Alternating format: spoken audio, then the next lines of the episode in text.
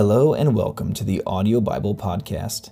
Today we continue reading in the Old Testament book of Isaiah with chapter 31.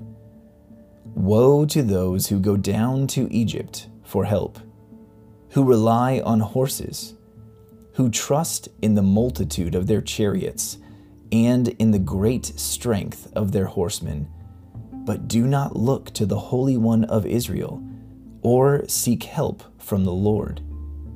Yet he too is wise and can bring disaster. He does not take back his words. He will rise up against that wicked nation, against those who help evildoers. But the Egyptians are mere mortals, and not God.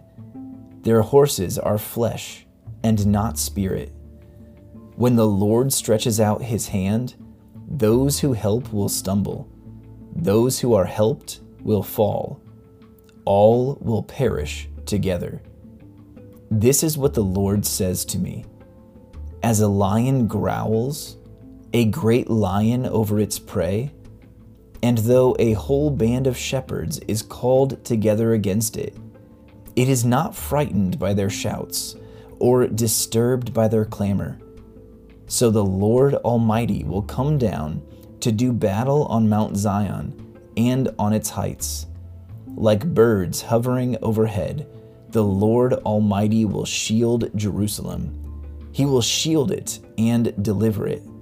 He will pass over it and will rescue it. Return, you Israelites, to the one you have so greatly revolted against.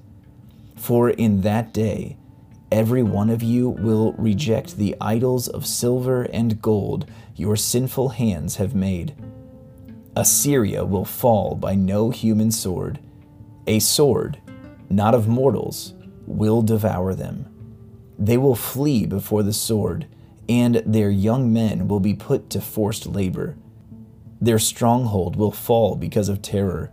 At the sight of the battle standard, their commanders will panic, declares the Lord, whose fire is in Zion, whose furnace is in Jerusalem. Thank you for tuning in to the Audio Bible Podcast today. This has been Isaiah chapter 31 from the Word of God.